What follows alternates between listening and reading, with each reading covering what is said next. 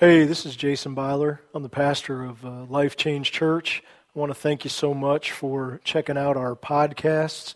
I'd like to ask that uh, you would listen to Revelation chapter 1, which reminds us that there's a wonderful blessing that comes to those who read and study the Word of God and take it into your heart. So, just as you listen to these podcasts, uh, just try to open your heart and receive the word of the Lord. We believe it'll change and transform your life. Again, thanks so much for uh, checking these out. I pray you'll be greatly blessed by them. Thank you. God bless.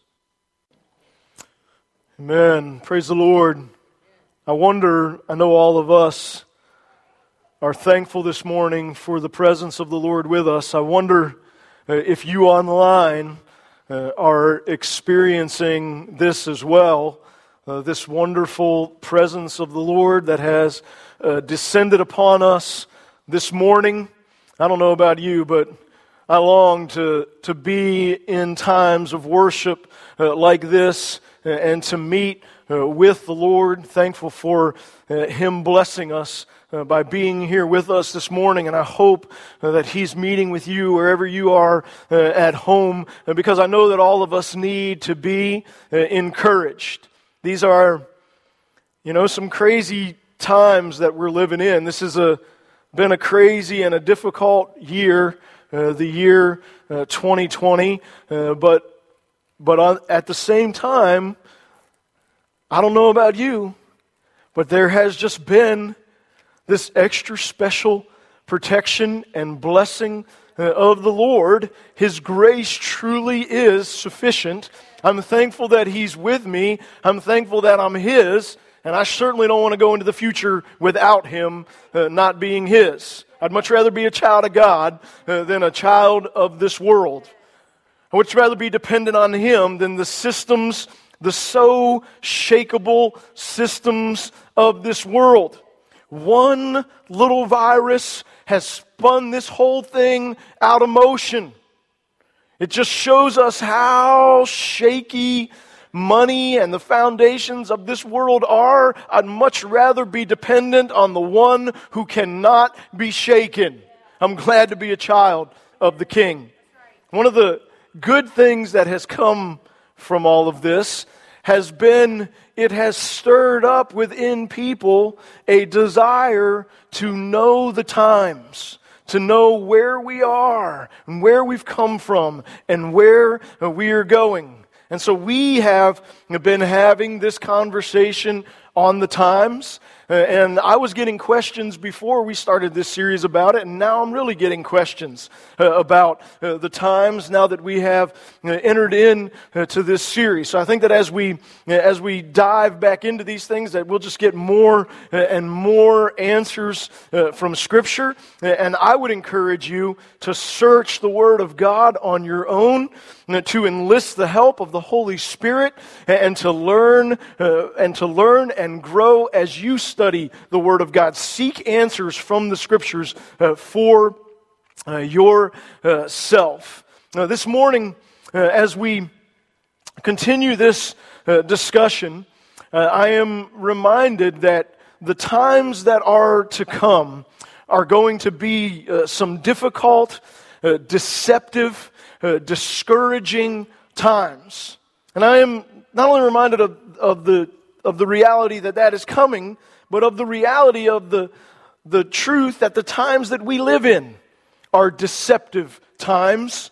And if we're not careful, can be very uh, discouraging times. One of the really bad things that has happened with all of this that has taken place uh, this year is that many have so been discouraged by uh, all of this that has, that has gone on because these can be very discouraging times. And I want to remind you, as the saints, as the people of God, that we are not to be a deceived people and that we are not to be a discouraged people.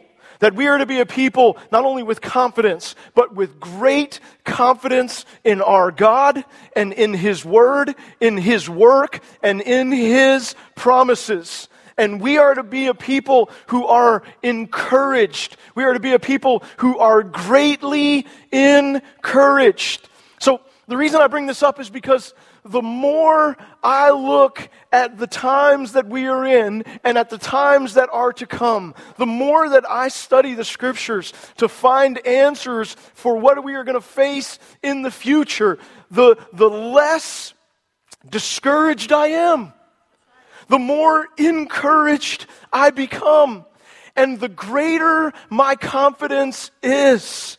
I'm telling you, my confidence as I study the scriptures, specifically looking at the times that are to come, my confidence has only grown. I feel today a greater confidence in the Word of God and in the blood, death, and resurrection of our Lord and Savior Jesus Christ and in the promises in Scripture than I ever have before in my life. I know that I know that I know that I know that I know that this is true and that He is true and that He is with us and that He is faithful and His promises are just and right and true.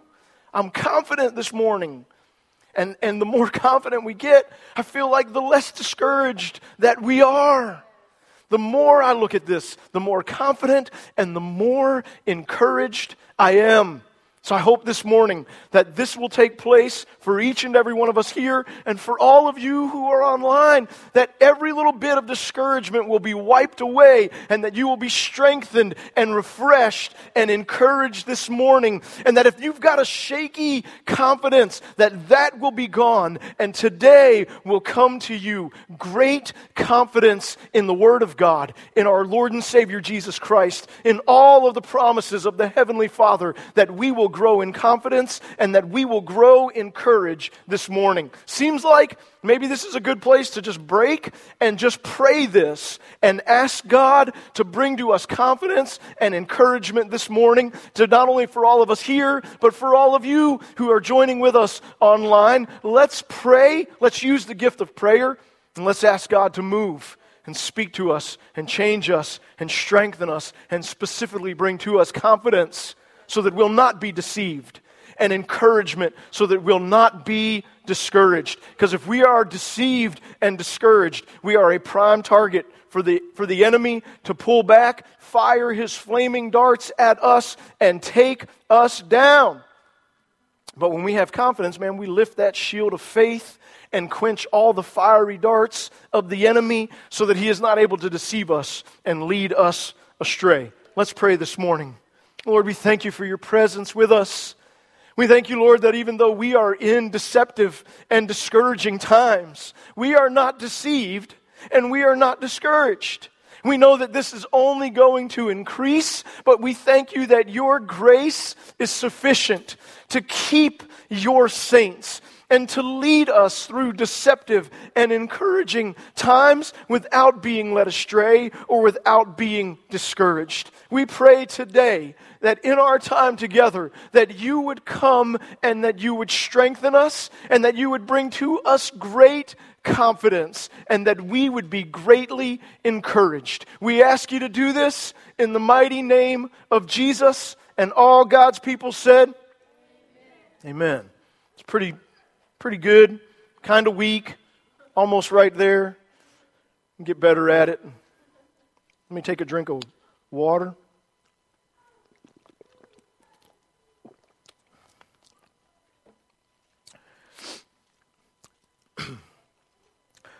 So as we have been discussing the times, we have we understand that the time that we are in is a wonderful, wonderful time.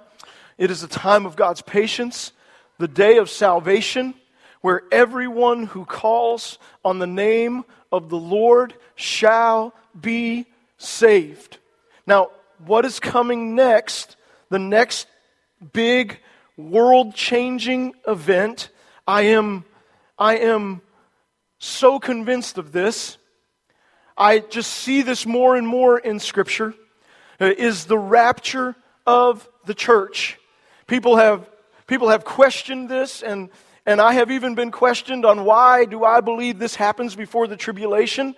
And I have put some time into that, and we'll, we'll discover more about that this morning. But I am just so convinced of this that the next thing coming is the rapture of the church, that Jesus is going to come and he's going to snatch up the saints out of here before the tribulation period begins. Now, that then uh, sets the stage and the environment is, is, is ripe uh, for this seven year uh, tribulation to begin. Now, if you remember, the reason we say it's a seven year uh, tribulation uh, is because of the, the timing of events uh, that are given to Daniel by the angel Gabriel. A pretty, pretty trustworthy witness. given to Daniel by the angel Gabriel uh, in Daniel chapter 9. Daniel is given from Gabriel the, the times that are to come. They are 70 uh, sevens. So there's 70 periods of seven years that are to come uh, from Daniel uh, till the end. And Gabriel points out that 69 of those uh, happen, and then there's a break between the 69 sevens and that last 70th seven year uh, period of time. Uh, so we know that then there's a gap of time between the 69 uh, seventh and that 70th seventh, and that that 70th seventh is the seven year tribulation period. And this is what it says about it uh, in Daniel chapter 9, uh, verse 27. Just to remind you.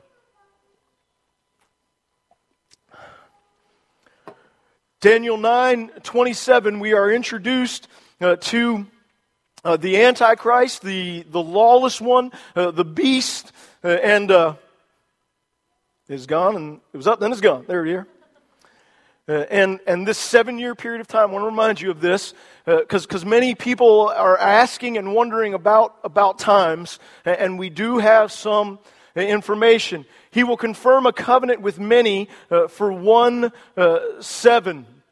So, this is that uh, 70th uh, seven year uh, period of time. We understand that, that he, the, the lawless one, uh, the Antichrist, is going to uh, make a covenant with many uh, for a seven year period in the middle of the seven. So, three and a half years. So, the seven year uh, tribulation is then broken down into, into two three and a half year periods of time, right? Because three and a half is half of seven.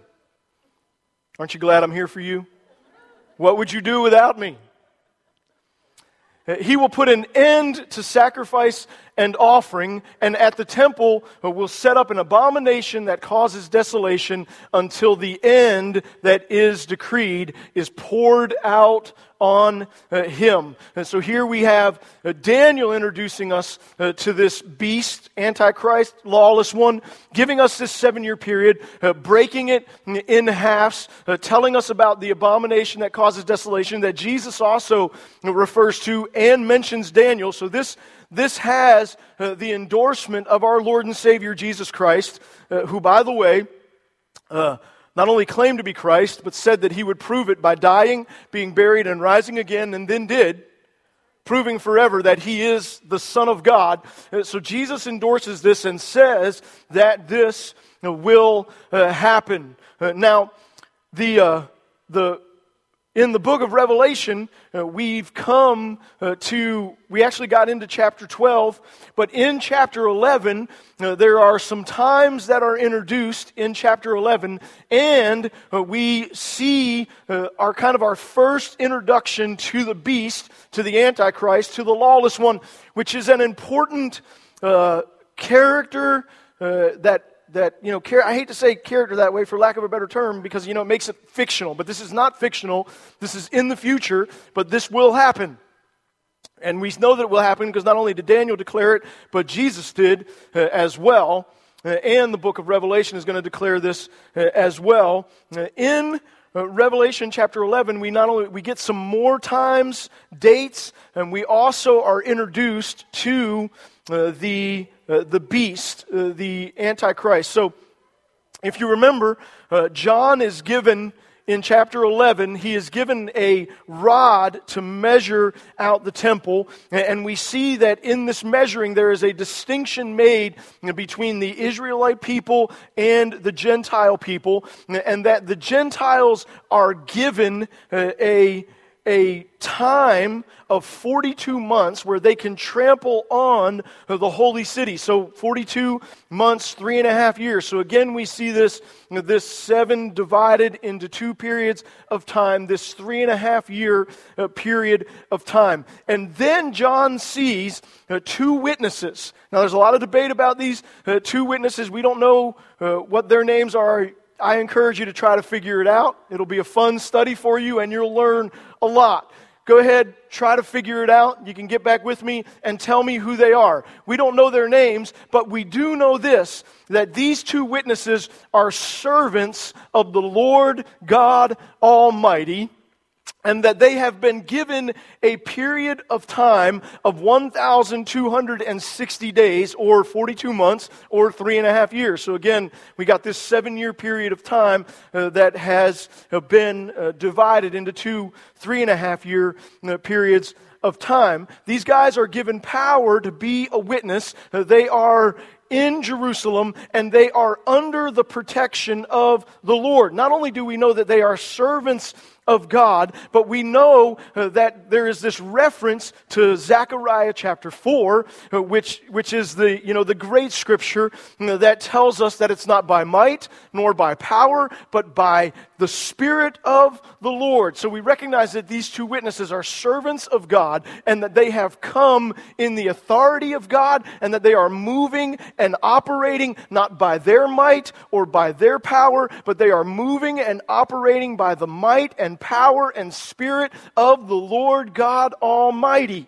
And they come for 1,260 days, and they are prophesying and proclaiming the word of the Lord. Now, they are proclaiming the word of the Lord to a wicked generation, uh, to a world that has turned away from God. So the world hates these guys. And not only are they hated because they are proclaimed, because they are shining the light of Christ, but they are hated because they have power from on high to do incredible things, to shut down the rain, to bring about uh, plagues. Uh, so they bring so much trouble on the world that the world hates these guys, but they are even though they are hated, they are untouchable. They cannot be destroyed, which just which just so strengthens my confidence in God. just again we see God's ability to provide and to protect for his his people, his servants. You've got these two guys who the world wants to wipe them out, and nothing the world can do can kill them. Anyone who comes against them is destroyed by fire coming out of their mouths, and they will live until the time that they have been given is over. And nothing anyone can do about it. All of our technology, all of our weapons, all of our power, all of the strength of our arms. Talking about this world system. I don't really want to include myself in that. I'm a saint, people of God. All this world's ability can do nothing to stop these two guys. Because our God is a bad dude. And you want to be on his side. Now, when their time is over, the beast then will emerge and will attack them and kill these two witnesses. So we get our first look at this beast, this lawless one, this Antichrist, uh, who comes and kills these two witnesses. So now you can see how, how he is, uh, he very quickly becomes very popular and powerful uh, figure uh, here, uh, even more so than he already was, uh, because he takes out these two guys who have so troubled everyone in the world that the world hated, right? And the world watches this and they celebrate and they send one another gifts, and these two lay dead in Jerusalem for three and a half days, not years, three and a half days, they, which is a, is a long time to lay dead on the streets streets of Jerusalem, and they are abused and ridiculed by the world. After three and a half days, the Lord comes and breathes the breath of life into them. Breathes into them like when he formed Adam out of the dust, and, and Adam became a living being, and they they rise up alive and completely healed. And then not only are they raised to life and the world sees it, The whole world sees it, which is easy for us to understand because all the technology that we have. We see, er, we see everything that goes on in the world right now. They rise up and then they ascend into heaven in front of everybody. And don't you think that everybody's not thinking, man, this sure seems familiar? Right? I remember the stories my great grandmother told me about this guy Jesus who rose from the dead and then he ascended up into heaven. And these guys have been claiming to be servants of Christ, and here they are doing the very same thing that takes place. And then there comes this earthquake that shakes. you like my earthquake sound effects? All right. I don't know what kind of mood I'm in this morning, but we'll just roll with it, see what happens. Here earthquake sound effects and, and shakes the city, and a tenth of the city is destroyed of Jerusalem, and 7,000 people are killed. And then there is this, there is this uh, people in uh, Jerusalem. I think, I think this is probably the Israelite people, right? Because the time of the Gentiles has, uh, has, has there's been a change there. And now, you know, Romans 11, uh, there is this moving of God to reach his people, the Israelite people, and there is this people that cry out to the Lord and give him glory and honor. There's going to be a revival among the Israelite people, among the people of God. So that ends, and then, you know, I don't have time to go back over all the trumpets, but the seventh trumpet is sounded. And at the sounding of the seven trump, the seventh uh, trumpet, there is, there is worship and declaration that takes place in heaven. Uh, the the uh, 24 elders declare and, and worship breaks out in heaven. And then Revelation 11, uh, verse 19. This is how Revelation 11 ends. It's very interesting to me and has, and has so confused me. And I've been just thinking about it and praying about it, and I'll give you, give you my answer for it, which, which I'm excited about. Revelation 11 now, verse 19, this is how it ends before we move into Revelation 12. It says, Then God's temple in heaven was opened, because there is a, the, the real temple is in heaven, right? The Rome, Hebrews tells us that the earthly tabernacle is just a copy of the one that is in heaven. And that Jesus, that, that we went, you know, that priest would, the high priest would, would go to the earthly tabernacle with the blood of bulls and goats, but that only pacified God. But Jesus, the high priest, not in the order of, of Aaron or the Levitical order, but in the order of Melchizedek, that he went not through the earthly tabernacle, tabernacle with the blood of bulls and goats, but that he went through the heavenly temple with his own blood and entered into the Holy of Holies with his own blood, therefore making way for all that are his, for all that are washed in the blood, for all that run to him for salvation, to have access to heaven, access to God, access to eternal life, access to freedom, access to peace and joy forever. Because it wasn't blood of bulls and goats, it was his blood, and it wasn't earthly, it was heavenly, solving forever our troubles and our problems. So now this temple in heaven is opened, and within his, God's temple, was seen the ark of his covenant. So John is seeing into the temple in heaven, and he sees not only into the holy place, but he sees all the way in to the most holy place where the Ark of the Covenant is. Whew. Breathe. All right, calming down. Hallelujah. Right, you remember that that when Jesus shed his blood that the veil was rent that separated the holy place from the most holy place, and that there was earthly access revealed into the most holy place. But that not only happened on the earthly tabernacle, it also happened in the heavenly one, Just John sees all the way through the holy place into the most holy place and recognizes there the Ark of the Covenant. Now, this is really cool to me because we know that this book of Revelation is written for us. Right? That's what Revelation 1 says. It says that Jesus gives this to John to show his, not his servant, singular, but his servants, plural, meaning not only John, but all those who are servants of the Lord God Almighty, what is soon to take place.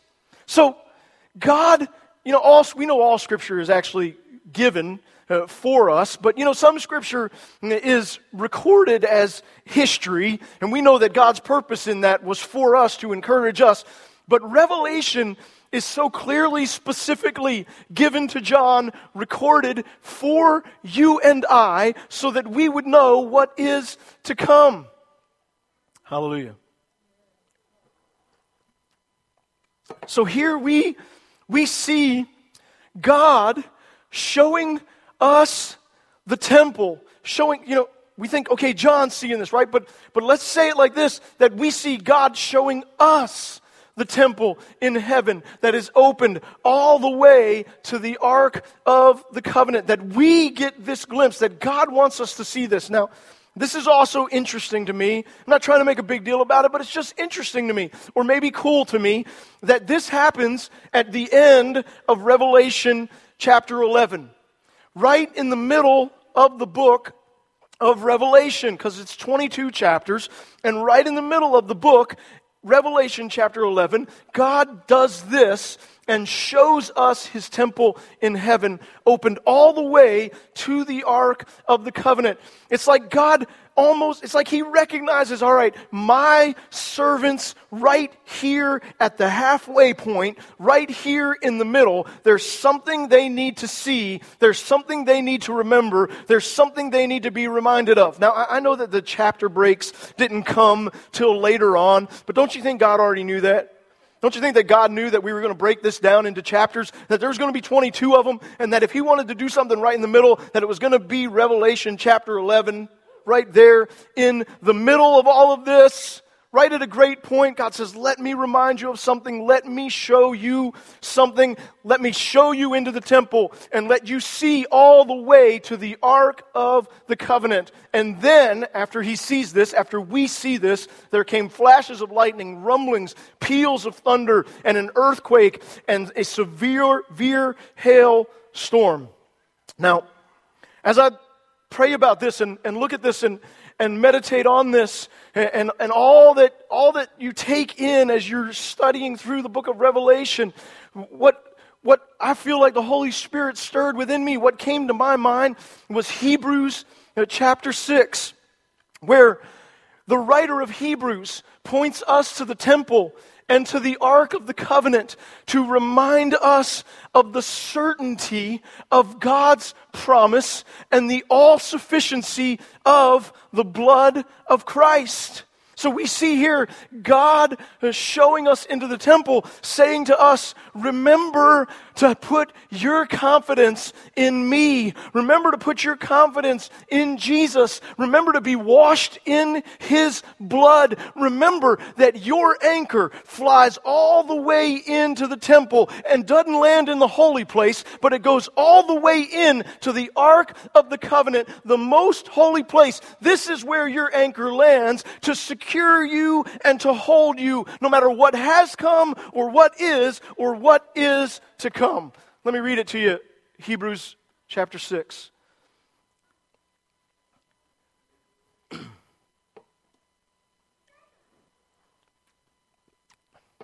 Hebrews chapter 6. Verse 13 When God made his promise to Abraham, since there was no one greater for him to swear by, he swore by himself, saying, I will surely bless you and give you many descendants. And so, after waiting patiently, Abraham received what was promised.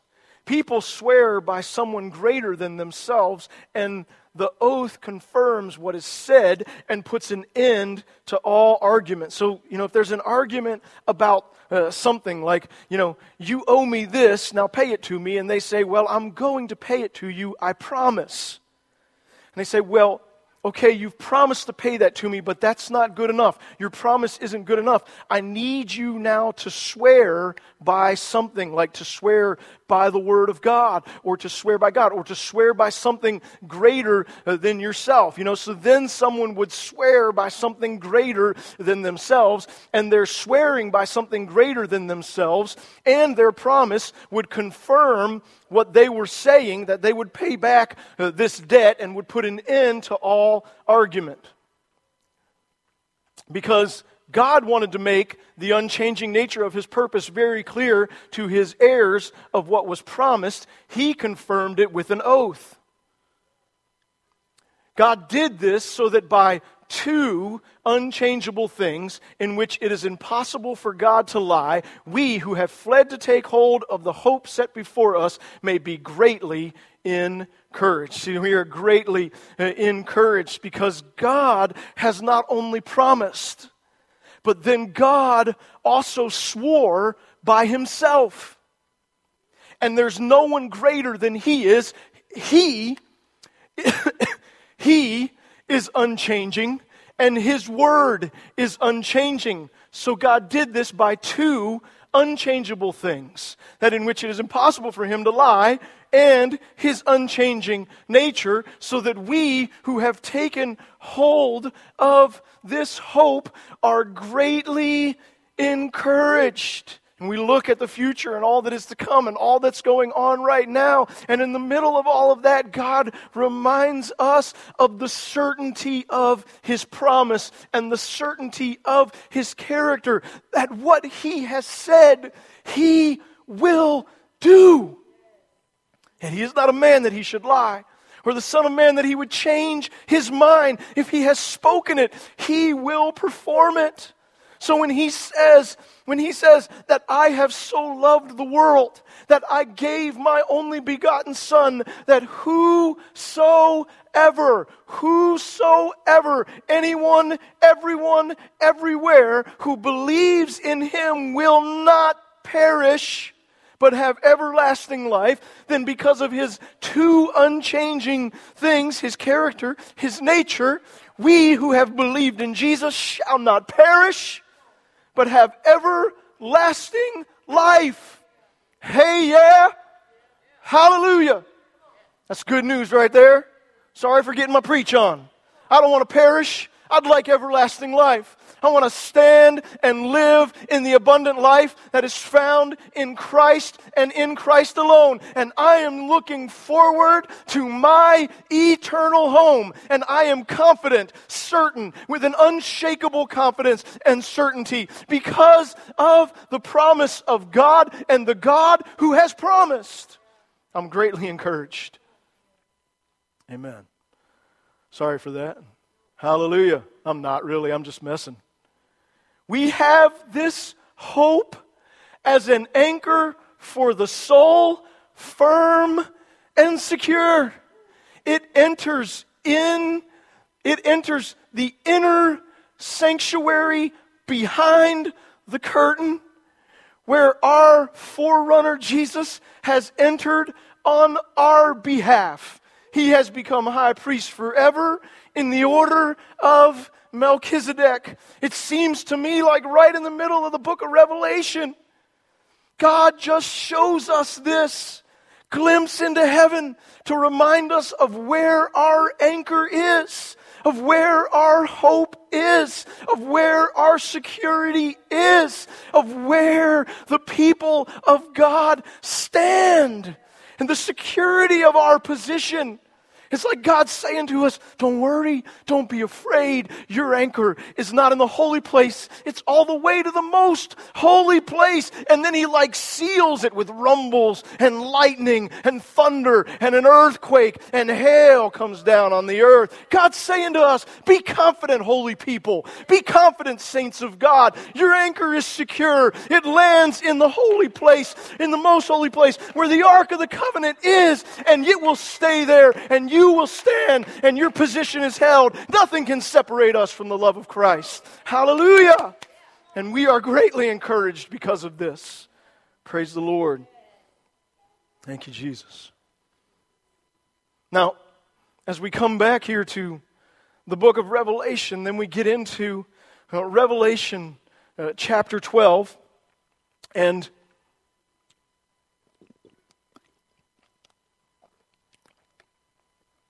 this sign appears uh, in heaven. We talked about this, so I'll move through it. This sign appears in heaven uh, of a woman. And we've already identified her. You can study this out uh, as the nation of Israel. And then another sign appears a great dragon appears in heaven. And we know from, from his description, and it just says it in Revelation 12, verse 9, that this is the devil, uh, Satan, uh, who leads the whole world astray. Uh, this uh, dragon uh, goes after uh, this woman who is pregnant, uh, about to give birth uh, to a child. she gives birth to a child, and the dragon is waiting there to devour this child.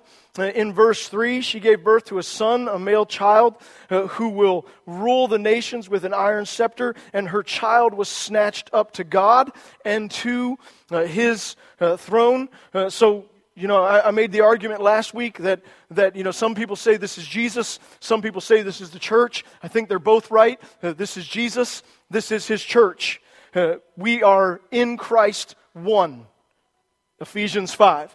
And then later on here in Revelation chapter 12, uh, it speaks of her offspring as being uh, the saints uh, of God. Uh, so this is Jesus, this is the church. I believe that this speaks of the rapture, this snatching up uh, that happens here uh, to the church. Some people say that this is referring to the ascension uh, of Jesus uh, in Revelation chapter, in Acts chapter 1. Uh, I don't think so. Uh, I think it's the rapture of the church represented right here. Jesus wasn't snatched up, Jesus ascended. And it's a different language there if you study it out. Mm, this language is the same language that is used in 1 Thessalonians uh, uh, 4, uh, where we learn about Jesus coming and rapturing uh, his church. Uh, so, so, uh, so the serpent, the, the, the, the dragon, the devil wants to devour, wants to devour the child of the woman, but,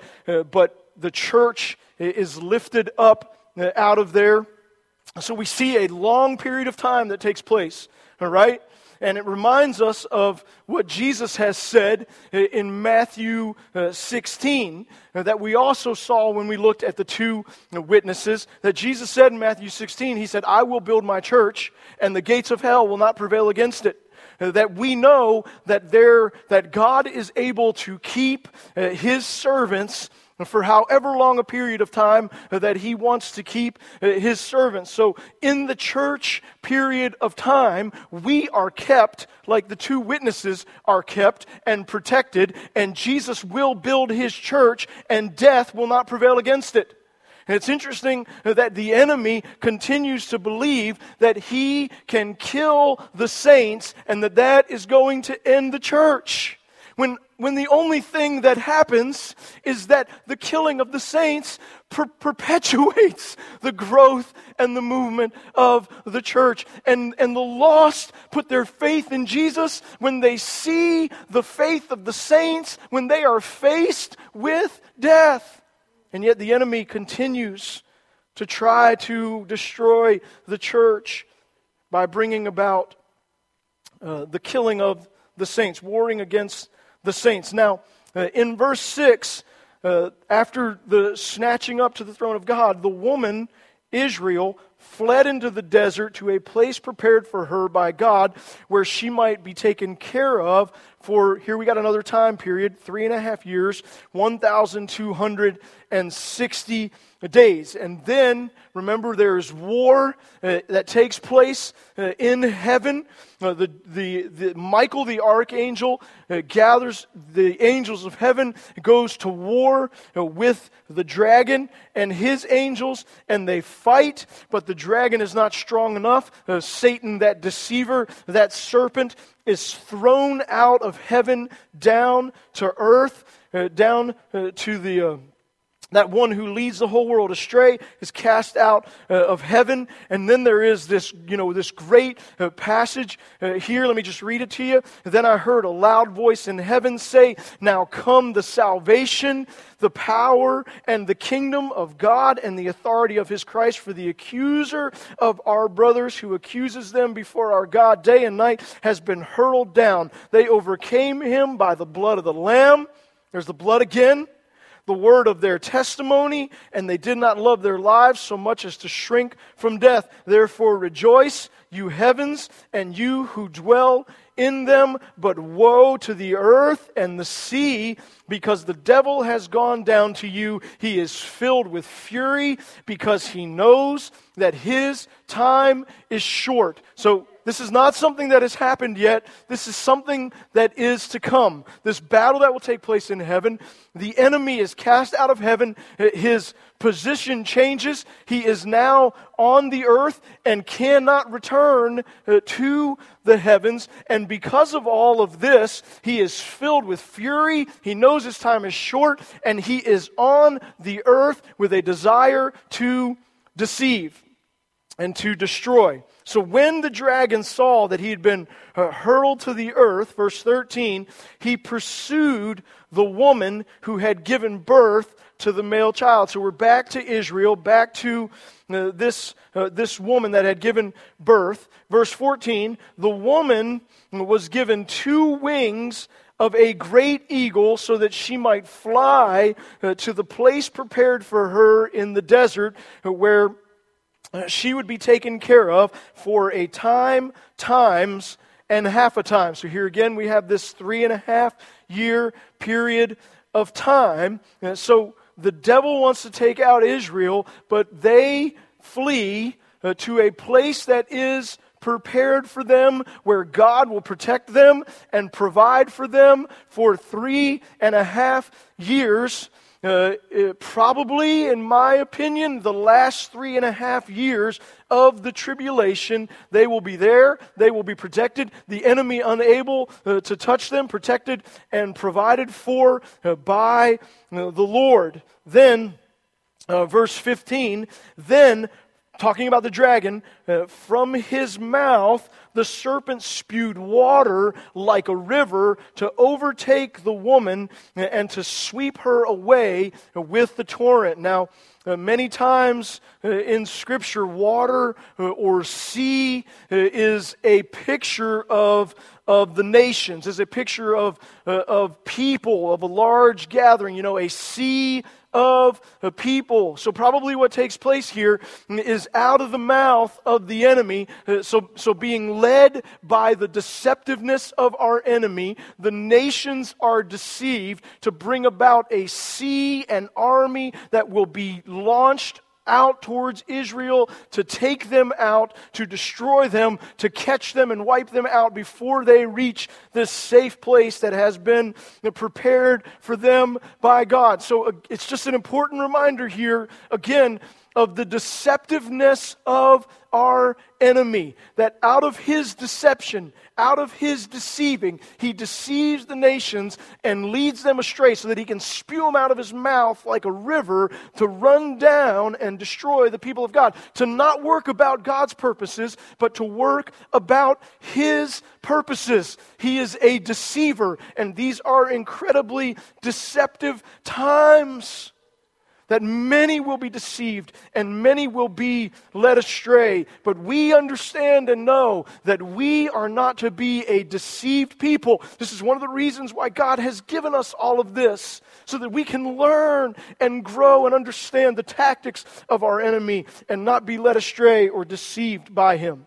So this torrent comes after him.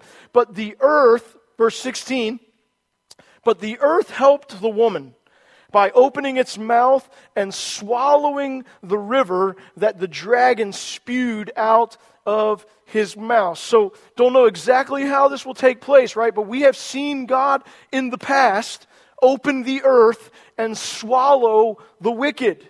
And we have seen him part the Red Sea and, and drown the wicked. So we know that the, this army can be running down and, and God's not, he's not like, oh no, I didn't expect that what in the world's going to take place. How will I help my people? No, God just opens the earth, and the earth opens, and this army is gone and swallowed up, and Israel is safe. Then, verse 17, then the dragon was enraged at the woman and went off to make war against the rest of her offspring. Now, the rest of her offspring, see here, now, now really, Revelation identifies that not only is this Jesus, but this is the church. This is the, the rest of her offspring. These are identified as those who obey God's commandments and hold to the testimony of Jesus. Those who obey God's commands and hold to the testimony of Jesus. And the dragon, that's the end of, of chapter 12 and then chapter 13 begins, and the dragon stood on the shore of the sea. Then as we come into verse 13 now we're going to now we're going to chapter 13 we're going to see uh, the the antichrist the beast uh, the lawless one who is going uh, to emerge. But this really sets us up uh, for uh, to help us understand what Paul uh, says about the lawless one uh, in Second Thessalonians. And I wanted to end today by reading this to you. Yes, I said end today. Hallelujah.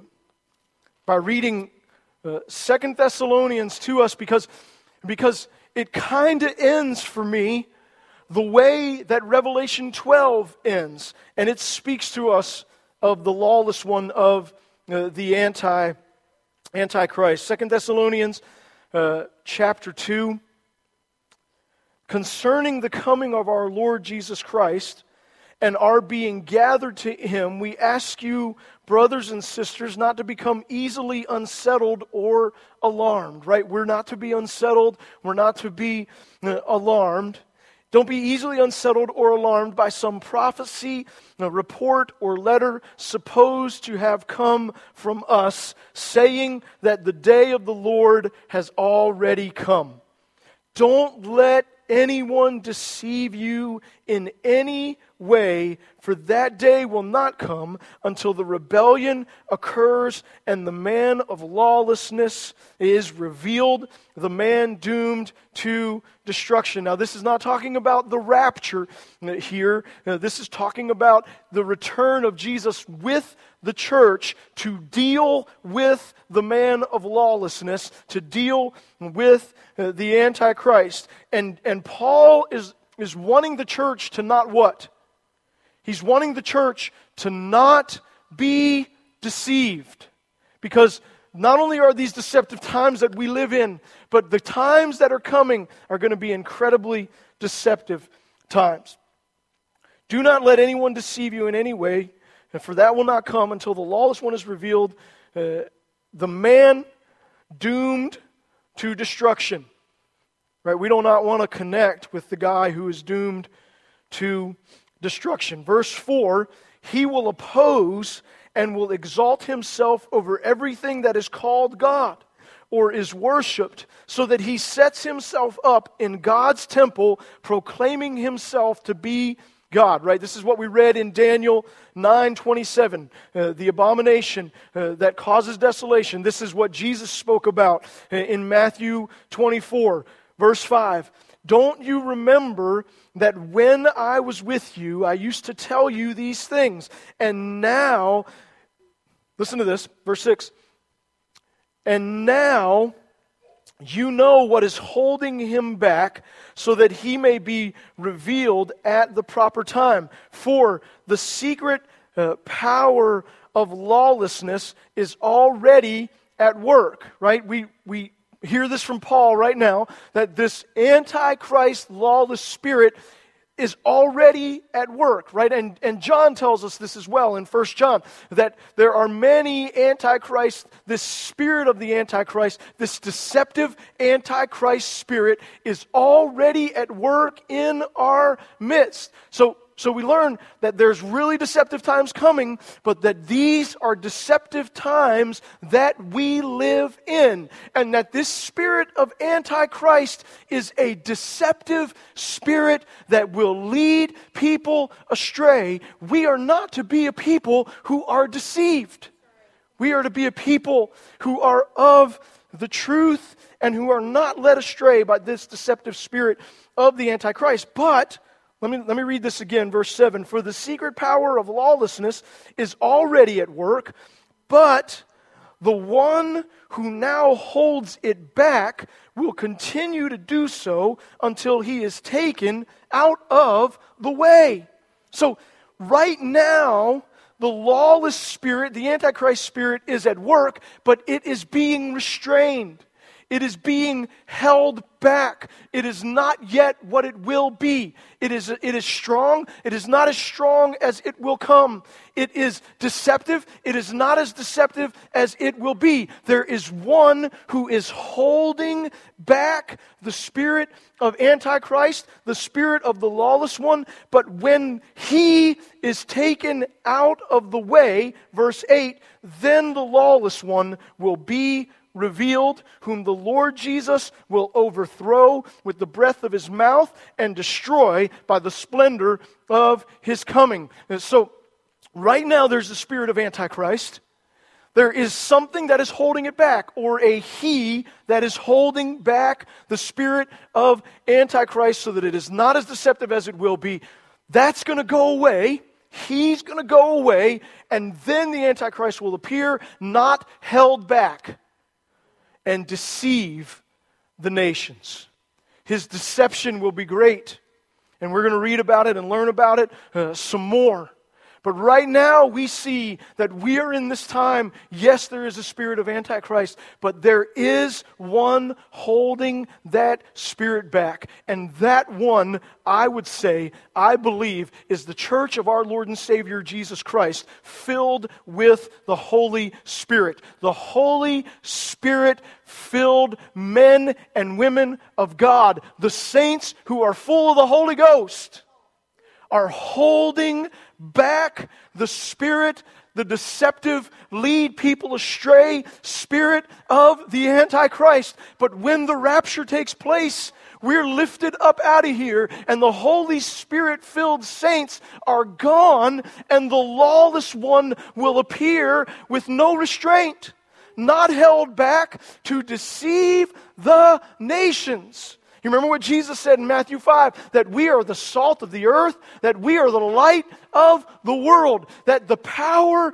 of the Holy Spirit filled church in the earth today is shining a light in the darkness that is restraining the deceptive spirit of the Antichrist so that the lost can see and believe. And in this time that we live in, call out to the Lord, and everyone who does that shall be saved. You are not some nobody. You are a very special somebody. You are a light in this earth full of the Holy Spirit, holding back the deceptive spirit of the Antichrist so that Jesus can be revealed and proclaimed and preached, and the lost can be saved and changed and transformed so they don't have to go through any of this mess, but they're lifted up out of here with the rest of the saints of our Lord and Savior, Jesus Christ.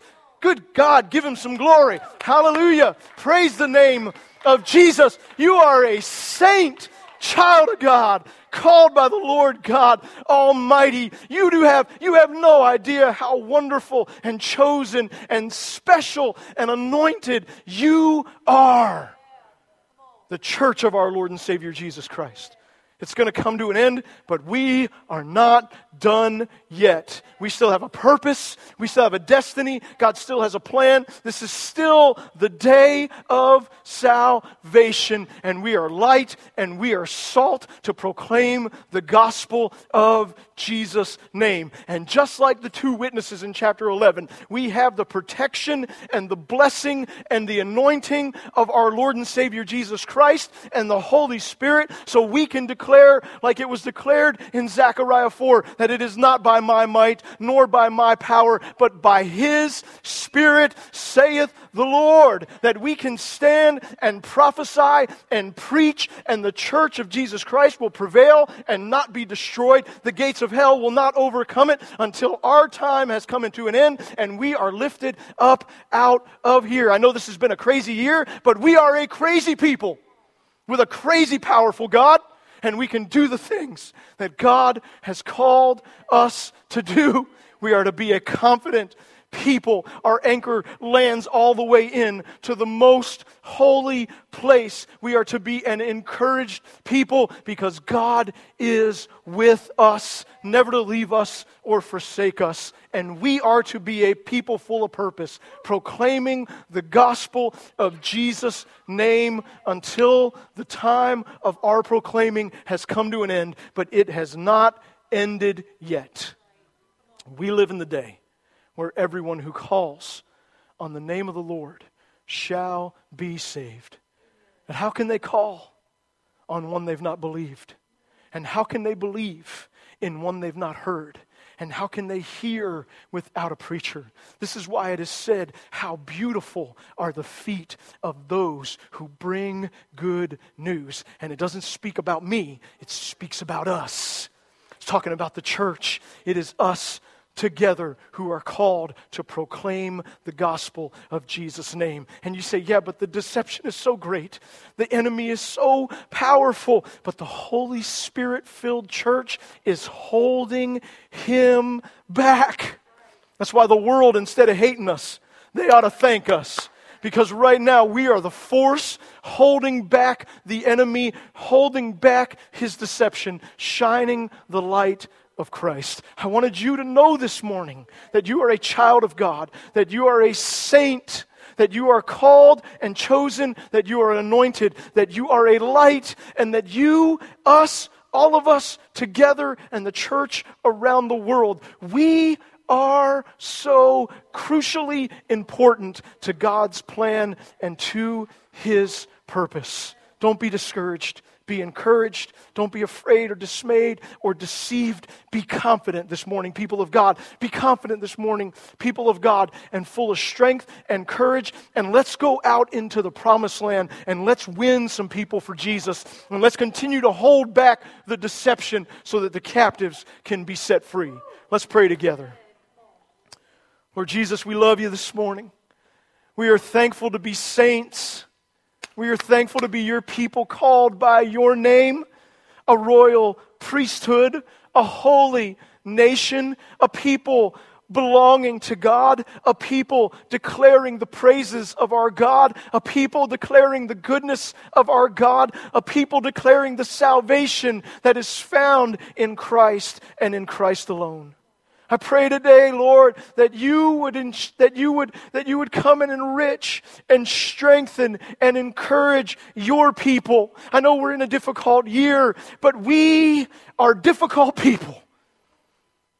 We are people of power and passion and anointing, and we can stand and face anything that the enemy brings against us and hold back his deception. We are full of the Holy Spirit, and our anchor of confidence and hope is, is thrown all the way into the most holy place. I pray today that you would encourage your saints and that we would be filled with confidence and full of encouragement, filled with courage today to do the things you've called us to do and to be the people that you've called us to be. Stir us up this morning, Lord, to be your witnesses in this time and to prophesy and proclaim Jesus until our time is done. Help us to do it, Lord, we pray. In Jesus' name.